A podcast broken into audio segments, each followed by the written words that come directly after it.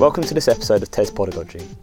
My guests today are Essie Viding, Professor of Developmental Psychopathology at UCL, and Eamon McCrory, Professor of Developmental Neuroscience and Psychopathology at UCL. Together they run the Developmental Risk and Resilience Unit at UCL, which focuses on early adversity and behavioural problems in childhood. Welcome both. Thank you. Should we start with an overview of the work of the unit, uh, what you set it up to do, and what you look at? Well, I think this is something I think we can both contribute to because, in a way, the work of the unit is split into two different strands. We're really interested broadly in how mental health problems emerge in children and adolescents and the underlying mechanisms that might be associated with that emergence. And the two main strands are really looking at the impact of trauma and early adversity and then the emergence of conduct problems and antisocial behaviour. So I really focus in, in my research, um, working collaboratively with Essie on the impact of trauma and early adversity, and we really want to understand the ways in which those experiences impact the child's developing brain, but also their uh, developing mind in ways that might increase risk for later mental health vulnerability. Okay. And I lead the strand of research that focuses on development of conduct problems, which is another word for behavioral problems and antisocial behavior in children. Um, and again, we work collaboratively on this strand of research as well, and we're particularly interested in multiple different developmental pathways to behavioral problems. So, one common outcome of uh, early adversity is increased risk of behavioral problems, but we also see some children who don't always have the obvious um, early trauma that might result in behavioral problems and who, who, may be at a greater biological vulnerability for developing behavioral problems. And of course, in many children, you have both uh, biological risk factors and environmental risk factors that co occur to increase their risk of maladaptive outcomes. That's, that's quite interesting. Do you find that children might be genetically predisposed to having uh, conduct problems, or behavioural problems, because you were looking for at the children who were having those problems and looking for trauma and not finding any, or, which came first in the, in the research? How did you find these children that might be predisposed to having behavioural problems because of something in their in their biology? Well, um, some time ago now, um, I worked collaboratively with uh, researchers at King's College London who run a big twin register there, and we were interested in just understanding whether genetic or environmental factors explained um, differences in the level of conduct problems between those children who presented that way and those who didn't. And we were particularly interested in a group of children who have so called callous unemotional traits. So these are children who lack empathy and ability to feel guilt. And we compared this group of children to those who had conduct problems but uh, which were more impulsive and reactively aggressive in nature. And what our research found was that the two groups appeared different in the origin of their conduct problems. So the group with higher levels of callous unemotional traits uh, appeared to be more genetically vulnerable to developing conduct problems, whereas the um, other group uh, seemed to have higher uh, environmental risk component to their conduct problems. Now, this doesn't mean that the children who have callous unemotional traits are somehow genetically destined to become antisocial, nor does it mean that the other group has no genetic risk whatsoever. But the relative importance of genetic versus environmental risk factors uh, can be different for children who present slightly differently in terms of their behavioural problems. Do the do the behaviour problems, whether it be from trauma or from callous um, traits, I've forgotten the phrase. Sorry. Um, do the do the behaviour manifestations tend to be the same? There are some commonalities and some differences. So both groups can be aggressive, both groups can be impulsive, but the group with callous unemotional traits can uh, be very premeditated in their aggression and can often be more purposefully cruel than um, the other group of children. So less, they less need a trigger, is, is that? Uh, or, or they may plan something um, aggressive or unpleasant in order to get something that, that they want and they are often um, manipulative of other children or of teachers. Now, I really do want to emphasize that uh, these children may also have a history of trauma, mm. which could have exacerbated uh, the genetic vulnerability. So it is not that they are born a particular way, but they are born at a higher risk of, of developing. And when we're talking about trauma, problems. is this is this a, sc- a spectrum? Do people really? I mean, is trauma one trauma for one person worse than for another person, even if the trauma stimulus is the same? How how do you sort of classify? that's a really that's a few questions in Yeah. one. I, I think yeah, tr- trauma is a continuum, absolutely. So we look at what many people might be familiar with as common childhood adversity, so physical, sexual, emotional abuse, neglect, exposure to domestic violence. So those are all r- on this kind of severe scale of, of kind of trauma and adversity. But there are other kinds of adversities, you know, being in a car crash or having your parents separate or divorce, you know, and at much at a milder end. So there's a, a real continuum, but we, we focus on those that can be documented and known to be um, um, severe in terms of longer term outcome. And you're right, you're kind of hinting there might different children respond differently. There's preliminary evidence to show that there's differential genetic susceptibility to different kinds of, of, of trauma, and that some children may be more or less genetically um, vulnerable or resilient. Uh, but we, we're still at a quite an early stage of understanding that kind of differential response. By and large, if you experience trauma at that um, more severe end, you know, it's not good. It's Mm. not good. It forces a child to have to try and cope, um, to try and um, respond to those experiences in ways that they are able to adapt and regulate um, their uh, emotions and, and social and behavioural functioning in order to survive. Does it matter at what age that trauma happens? There's evidence that uh, yeah, younger, it's it's it's the impact is, is more severe. So there's evidence from longitudinal studies where um, of kids who've been um, institutionalized, for example, that the first two years are particularly uh, salient and uh, and sensitive in terms of um, the exposure to early adversity. But the the depth of evidence is surprisingly um, absent in the field. You'd imagine that there's more evidence around sensitive periods. What's tricky is that often these um, adversities co-occur, and uh, they're- rarely happen simply in isolation. And there's un- it's unusual to have a start point and an end point in a very discrete way. You know, so somebody might experience something at two, and then again at five, and you know, so these things are often related to the system around the child not functioning well, and therefore the risk is likely to be protracted rather than specific to a particular point in time. I was going to ask actually, as my next question is, is an ongoing trauma worse than a single event? There's there's evidence absolutely that um, duration matters, and that um, protracted trauma, for example, is is thought to lead to a a kind of a down regulation of your stress response system and your cortisol response, um, which is believed to be implicated in the emergence of later depression, for example. So, so yes, the, I mean, as you would imagine, if something is happening earlier, you're less um, developed in being able to find coping strategies to, to, to deal with it, and if it's longer, it's going to have a more sustained impact. And of course, if it's longer, it's also a signal there's something in that child's social ecology that is very ill equipped to protect that child. So, a single event trauma uh, that doesn't happen again indexes that here is something that is perhaps unpredictable, but the child has a social system around them that helps them uh, cope with that traumatic event. Whereas, if a child is subjected to prolonged trauma, that is a very clear index that the adults in that child's lives are not protecting and looking after that child in a way that is developmentally typical.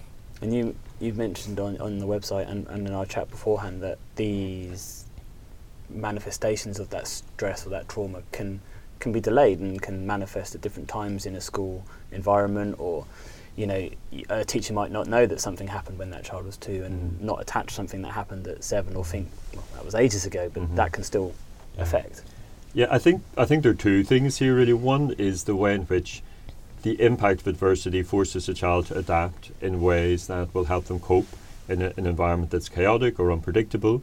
And those adaptations we see occurring in terms of their autobiographical memory functioning, their threat processing, their reward processing. Specific neurocognitive systems seem to calibrate to allow the child to cope in those environments um, in ways that are helpful. But then once the child moves into school, um, if they're, for example, hypervigilant to threat because they grew up in a house where there was domestic violence, you know, they're more likely to overattribute his- hostility, for example, and get into fights. And and possibly make it harder for them to um, cultivate peer relationships and stable friendships that could be protective. So there's there's a whole bunch of, of ways in which that early adversity plays out over time because as you say that can happen much further down the line. Mm. But then the other part of your question is is the way in which somebody perceives a child's behavior and tries to make sense of it. So often an adult will see a child playing up in a classroom and, and they're just misbehaving. They're just being provocative. And we are just born to make automatic computations about what that child's behavior might mean. And if you don't have a trauma informed model in your head as to why that behavior has emerged, um, then you can misinterpret what the child's intentions are.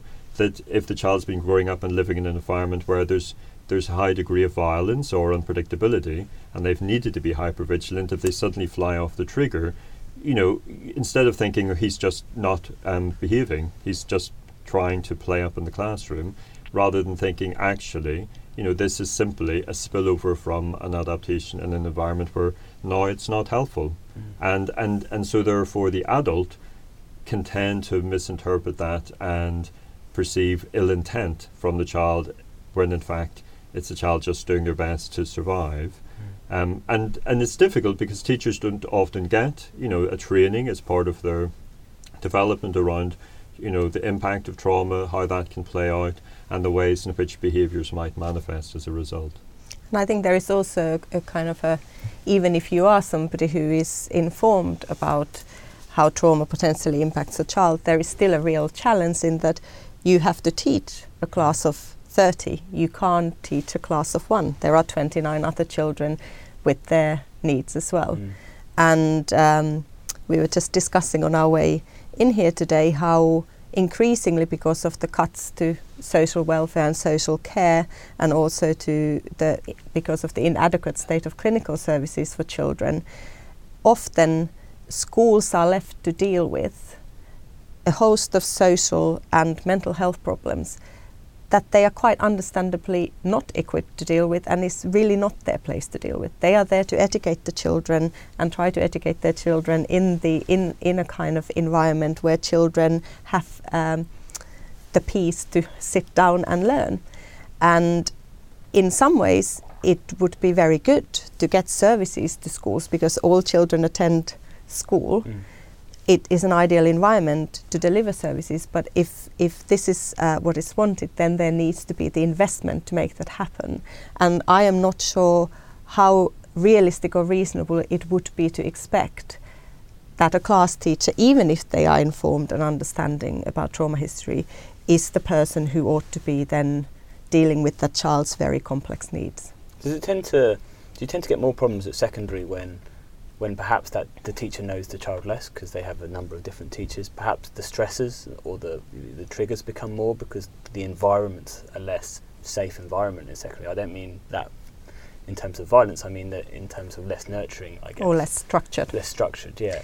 That could be, and I also think that, uh, of course, secondary coincides with adolescence as well. Mm.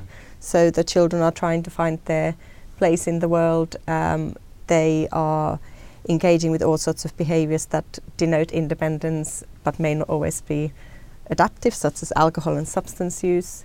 Mm. Um, they uh, also get physically bigger, so they are um, they perhaps more able to um, act out some of the behavioral problems um, that th that they um, may have underlying. I think there are all sorts of reasons why at secondary school we see this increasing um, peak of, of problem behaviors. And of course, if you are somebody who is from a troublesome background, by secondary school you have spent more time in that troublesome background and your uh, development has derailed increasingly over the years compared to your peers who have been able to take advantage of the education, who have been socialized in a typical way, and who have had all sorts of emotional, physical, and psychological needs met. Did you and you you mentioned before that you, you scan teenagers uh, uh, above the age of 10. So you can actually see these changes in, in behaviour in terms of a, a biological level. Yeah. yes, we absolutely can. Um, we can see differences in brain structure, so different parts of the brain um, show subtle but, but reliable differences in brain structure. But perhaps more interestingly, we see the way in which different neurocognitive systems function. So how a, you know your brain signals the presence of threat, for example, and we've seen that's heightened in kids who've experienced physical abuse, even at the subliminal level when they've no conscious awareness Mm. of having perceived threat. We see differences in autobiographical memory functioning, so that they often at- ac- accord more salience to prior negative memories and kind of um, de-emphasize positive memories, and we know that's a kind of a, a difference that we see in um, individuals at risk for depression, and we see that in terms of different um, neural structures that are signaling, for example, um, emotional salience, which are heightened when they recall negative memories. Um, so we are able to measure these reliable differences. But as Essie often points out, it's not at all surprising that you know we're able to detect differences in the brain because behaviours are different and experiences are different. So that's what the brain does.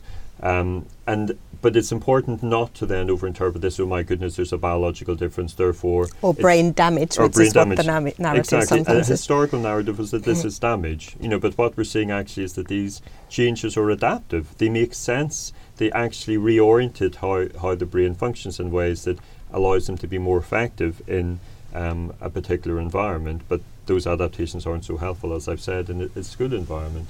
But it, it also because these changes are biological doesn't mean that they're not malleable.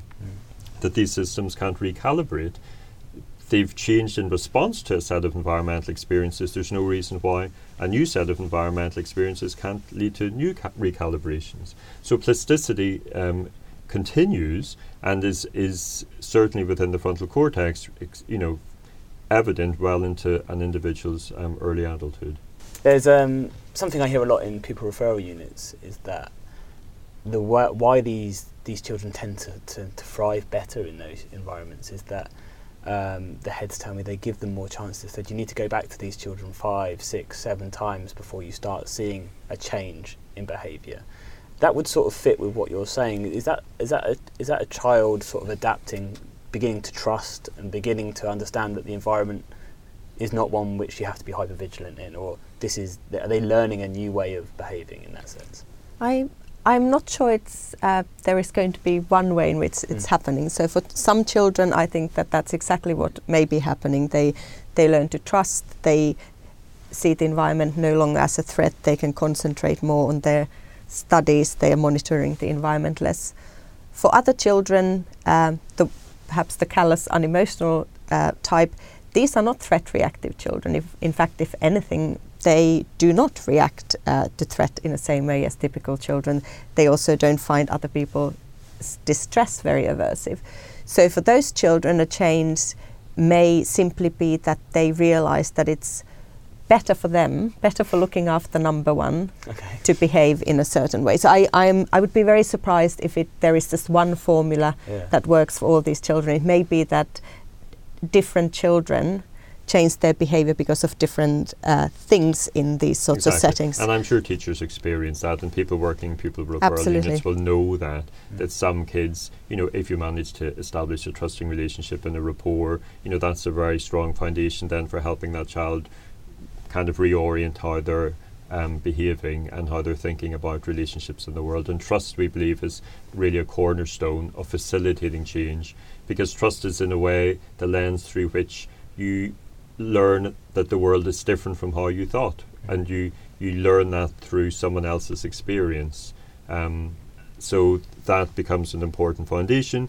But as Essie says, that's for one set of kids for whom that um, human relationship is the mechanism by which recalibration occurs. But you can also recalibrate because you're changing how you're valuing different things in the world um, and how you're um, able to pursue and achieve your own self-interest versus experiencing life in a way that you know feels really um, unpleasant. Is it is there a one sort of behaviour policy that might help both those sets of children? I mean, the, the the narrative at the moment is that a very structured, very clear boundaries environment is you teach a child how to behave. I think rewards that are, and this has been shown for a long time, uh, so rewards that are applied immediately to reinforce good behavior can have um, a really good effect. And we have certainly over the years worked with a number of uh, schools for children with behavioral and emotional difficulties and also with pupil referral units. And uh, we've observed that there can be quite big differences between how the schools reward good behavior. So in some schools, the children collect points over quite a long period of time. And for some children, that is not very tangible. If the behavior is not rewarded immediately, and they go around with a little card, and then at the end of the week or end of the month, they may or may not get something. Often, the children with most trouble uh, planning ahead and regulating their behavior will not manage to do well in that sort of uh, reward program. Mm. Then we've worked with other schools where the rewards are immediate at the end of the lesson or even several times during the lesson. And in those schools, I hear from teachers that they see quite good results even with the more difficult children because the children immediately make the connection between the good behavior and the reward.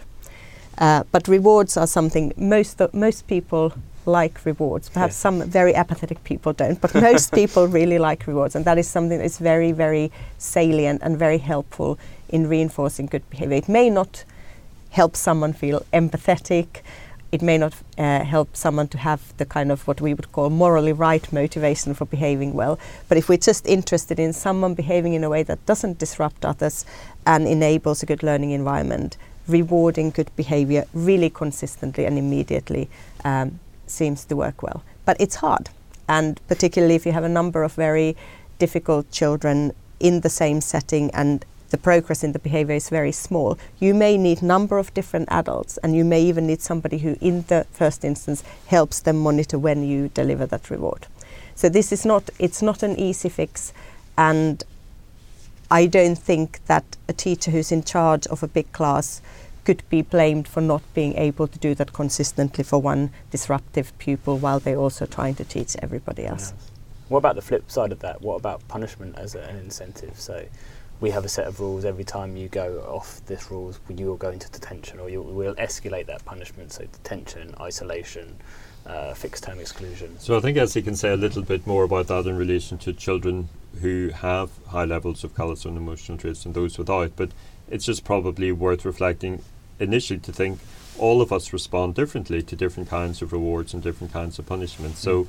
for some people, you know, going to detention is no big deal. You know, you just get to do a bit of quiet time. If you're growing up in a family home that's quite chaotic, you might think, yeah, that's not a bad place to be. Yeah. You know, so different kids will have different sensitivities, but that can also relate to kind of underlying genetic propensities. Yes, and uh, and there is certainly some data that suggests that at least for children who have these high levels of callous unemotional traits, punishments are not as salient as they are for other children. Mm. So for these children, um, delivering rewards is much more likely to work well. And that can sometimes be very, very hard when a child behaves in a way that we find quite rightly morally outraging. Mm. The natural human impulse is to deliver a sanction at that point. This is how our societies are built. And I think one of the challenges in managing the most difficult children's behavior is is not just delivering a reinforcement schedule for the minute bits of good behavior that they might manage, but it's also keeping the staff motivated and on board when they sometimes have to probably go against their own instinct when they feel very outraged, quite yeah. rightly, by the child's behavior. Um, but perhaps acting out on that outrage is not actually going to work in a long term for managing the behavior. And again, I think this highlights the challenge of uh, socializing individuals who are very, very tricky to socialize. I mean, as a parent, I think I- even bringing up relatively typical children can be very challenging at times. Um, and I think uh, bringing up children or educating children who have complex problems is a huge challenge and it does require resources. And unless you are an absolute miracle worker, I don't think it's possible to do on your own while you're also trying to deliver teaching to a wider group of people in, in a school setting. I think it's interesting as well that a teacher will be, eh, eh, you know, every person would be more sympathetic if we know there's a trauma. Okay, we know there's trauma happened, maybe we can try and work around it what you're talking about is a group of children who might not even have that trauma and to have sympathy for that child is difficult because then you're or they're choosing to behave like that. But what you're saying is there might not be a degree of choice as such Quite. in that dy- dynamic. Yes. You've got to think what what's your objective. You know, is your objective to educate primarily, to help children develop a set of behaviours that are respectful for others and also helpful for themselves. And if that's your objective, then whether you feel empathy or not, for those children almost becomes secondary. Absolutely. What matters is the outcome. Mm. What matters is how you can help these kids develop in the most pro-social and, and socially appropriate ways. It's interesting the, the pro-social side of it. I guess part of this argument is these children are, are quite complex, as you said, for a teacher who's teaching 30 children to, to help. And so these children tend to end up in a, a unit of some sort, be it a pupil referral unit, a social, you know, SEMH unit, uh, where people like to think, oh, they, they're getting a better, that, that's more fitting for them. But in terms of the social aspects and the, the sort of messages you're giving a child by excluding them from a school, there seems to be a tension between the two there that, yes, actually, that in a PRU they might get a more personalised, possibly a stronger chance of building strong relationships, but also you're giving them a message that you're not welcome in this mainstream bit, which may be more or less damaging. I don't know, but there's a tension there, I think. There, there is an answer, but I also think there is a reality in that you can't scupper education for 29 children Mm. because there is a one child who is currently unable to engage in mainstream education. So I think the aim ought to be that yes, these children should have specialist provision, but with the view that they can be reintegrated back into the mainstream provision. And at the moment, I think that that is very, very difficult in in the um, British school system. There are some schools that we work with um, that do um, very much um, have that goal and, and also have been very proactive and innovative in a, in a kind of provision that would help this goal, including a Anna Freud um, family school where they involve parents in the school activities. Um, so this family school essentially has parents and teachers in the same page working with the child. Parents sometimes come to the school to work with the child.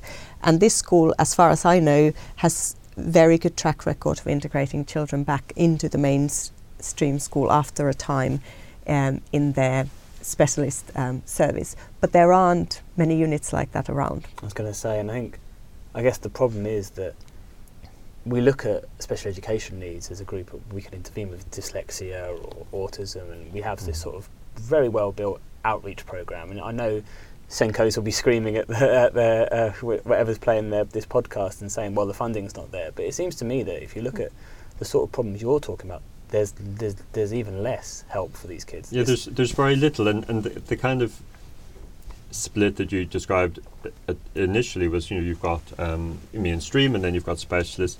You know, there's very little in the middle. I think what the family school shows that if you do invest resources, you might be able to help kids before problems become entrenched, before they have really escalated to a severe state where they have to really be within a very specialised environment.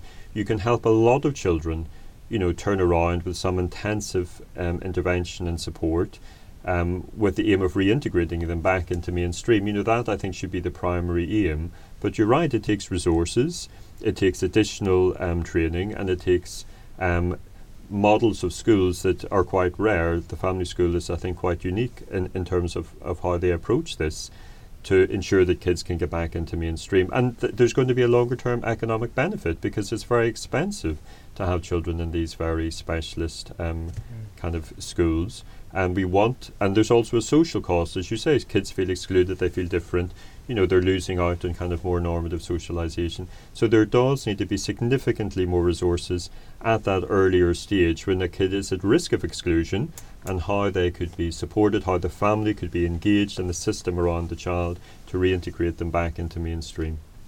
Do, do, do you think teachers have enough? Well, you mentioned before that in terms of trauma aware teaching, that, that that's a training angle, but also a lot of teachers don't, I guess, get to know the full extent of a child's history. Mhm. So exploring the sort of you know the techniques and saying, oh, this child might have some trauma. We need to get an intervention in place here. How you would, you know, you can't do like a diagnostic test for trauma, like Mm. I, I guess, like you can for dyslexia. Oh, this Mm. child is struggling to read. Let's get intervention in place. Your only real signifier, I guess, is a, a child playing up in certain ways. Are there certain behaviour behaviours that would give you a good guess that that's what's going on? Well, one thing um, that we're hoping to launch um, in the near future at the Anna Freud Centre is something called the National Trauma Centre, and we've recently done a large survey of people who are working in education, and there's a huge need for people to have, you know, accessible, um, trusted resources that could guide them in terms of thinking about this, the kind of behaviours associated with trauma and simple steps that they might be able to take to approach that because there's so little resources out there that have been developed Mm. for people working um, within schools and, and for teachers in particular. So that's hopefully going to be one of the first objectives of, of this new initiative to really try and um, de- provide accessible resources and also training for teachers and, and frontline professionals working in schools. Because it is difficult, and you're right that often you've got a very limited picture of what the child's background and history might be. So you're, it's a bit of guesswork. Mm. But nonetheless, you know, teachers get to know their kids. They get to kind of know, you know, a kid who's clearly unhappy at home, and, and they can make some, you know, hypotheses about what might be going on there. But um, you're right; it's always going to be a bit of a um, a tricky computation to make and hard to be precise. Um, but they will be able to gauge enough, I think, to be able to think about that child and, and, and whether they may need further help or further support. Because, as, as he often says, th- there's just not enough resources for that teacher to be the person to solve things, Mm. but they may be able to signpost and, and facilitate that, that young person getting um, additional help. But it might also change the teacher's response because, you know, being really irritated because a child is behaving in a certain way versus you know being sympathetic or being concerned all depends on how you interpret the behavior Yeah. so if you switch that that can make the whole experience more um, more possible to sustain And so, I mean, trauma has always existed in young people's lives. Why is the education system not al- already very good at this? Is the research relatively new? Is the are we just still learning the impacts, or is the translation from academia to education not been as smooth as it perhaps could have been? well i think i mean i grew up at a time when you know corporal punishment still existed Mm. in northern ireland you know kids were excluded kids left school you know i think this idea that there was once a time when everything was so- somehow dealt with there was also a clarity that you know at that time in terms of societal consensus that schools were where children were educated and that is um, was the function of the school. And that has shifted in the last 10 20 years that the school is serving a broader function and that you know, as teachers will know you know there's m- much more on their shoulders about the social and emotional development of children as well as their education. And that's a pressure because there's more expectation um, but without necessarily the resources, the resources to, to facilitate it. and of course, the, you know, the Green Paper outlines a number of initiatives and plans to try and embed more mental health provision within schools, but we're at very early days in terms of seeing that um, come to reality. But there's a plan to develop a training for um, education um, practitioners who would be based in schools to help facilitate at least the low level kinds of behavioural and emotional problems that children might present with. The first sort of triage. Do you think that's workable in the sense that it seems an impossibly broad set of training for a, a single person to deal with this and then all the other elements that, that could come into that? Is, is a triage role there workable, like realistic? I think it's part of a bigger solution. You know, one person isn't going to solve the, the complexities in a school, but equally, someone who's got a dedicated role and, and training and support to at so rather than it being the teacher, there ought to be someone else. Mm. and that someone Yeah. else might just be able to deal with the low level initial problems, um, but there will need to be then, you know, additional services and sources of referral for those children who present with more complex and enduring problems. So it needs to be a hierarchy. But coming back to this idea that schools are doing much more than edu- educating kids, they're having to think about the social and emotional welfare and development. We need to build in structures within schools to facilitate that, to support the teachers, um, to support um, the children, to to manage that expectation and have the resources to, to deal with problems when they emerge. And I, I certainly regularly get quite um, angry on teachers' behalf because I'm thinking that there's expectation upon expectation heaped upon them, um, but actually no extra resources to facilitate all this multiple myriad role of Yeah. schools that is seem to be cropping up. Um, and we also know that there have been substantial impacts of austerity on all the most vulnerable children and families. And the schools are picking up those pieces Mm. and they're having to deliver on educational outcomes that they monitored on. Um, they are expected to pick up uh, the mental health care. And, you know, I have um, teacher friends who bring breakfast to school with Mm. their own money to the children because the government is failing the most vulnerable families at the moment. And I think there are all sorts of ideal things that we could do at schools, but they cannot be done without the funding. You cannot fix a, a systemic problem. No, they can't. And it's extremely, and I, I often think that they are actually a very convenient scapegoat that then um, essentially deflects the attention from the real problems. Mm. Uh, why aren't schools helping these children read and behave and all these things? And you think, well, because the children are only there for a very short period of time and then they go back to extremely difficult circumstances. And the more you more you look at the different areas of complexity of a child, I mean, this this is perhaps just one area of complexity for that child. They may have confounding elements like SEN. They might have different things going on Certainly, yeah. Mhm. that i- is tricky. I mean, if you if, if, if there was one message for teachers, then would it would it be that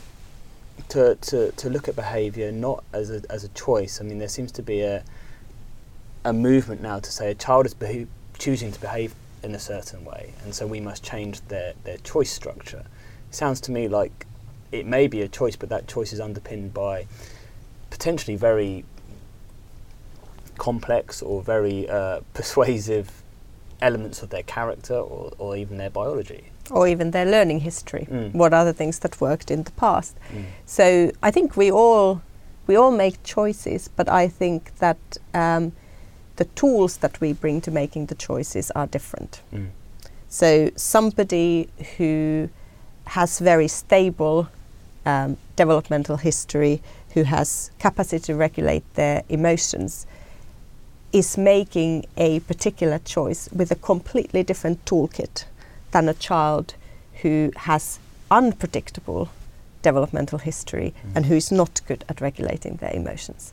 Both children are making a choice, but their readiness to make a good choice is different. And one of those children will need more scaffolding than the other child. And in addition, not just having a different toolkit, they have learnt that the world is a certain way. Absolutely. And they need to learn that the world could be a different way. So they need to learn that adults can be reliable because they've learned that they aren't reliable. They need to learn that if they do something well, they will be rewarded Mm. and it won't be they won't be neglected or ignored or punished. You know, they need to learn that they can trust adults. So those things take time and it's about the child learning that the world can be different from the world that they've experienced today. So it's a bit of a double whammy that they're needing to learn about the world being able to be different and not having the tools to allow them to do that. Mm. So teachers are you know, it's incredibly challenging. They need to be able to stick with the kid, and I'm sure many teachers will have experienced kids who, and, and seen that change happening. And then for other kids, it just doesn't happen. It just doesn't seem to get through.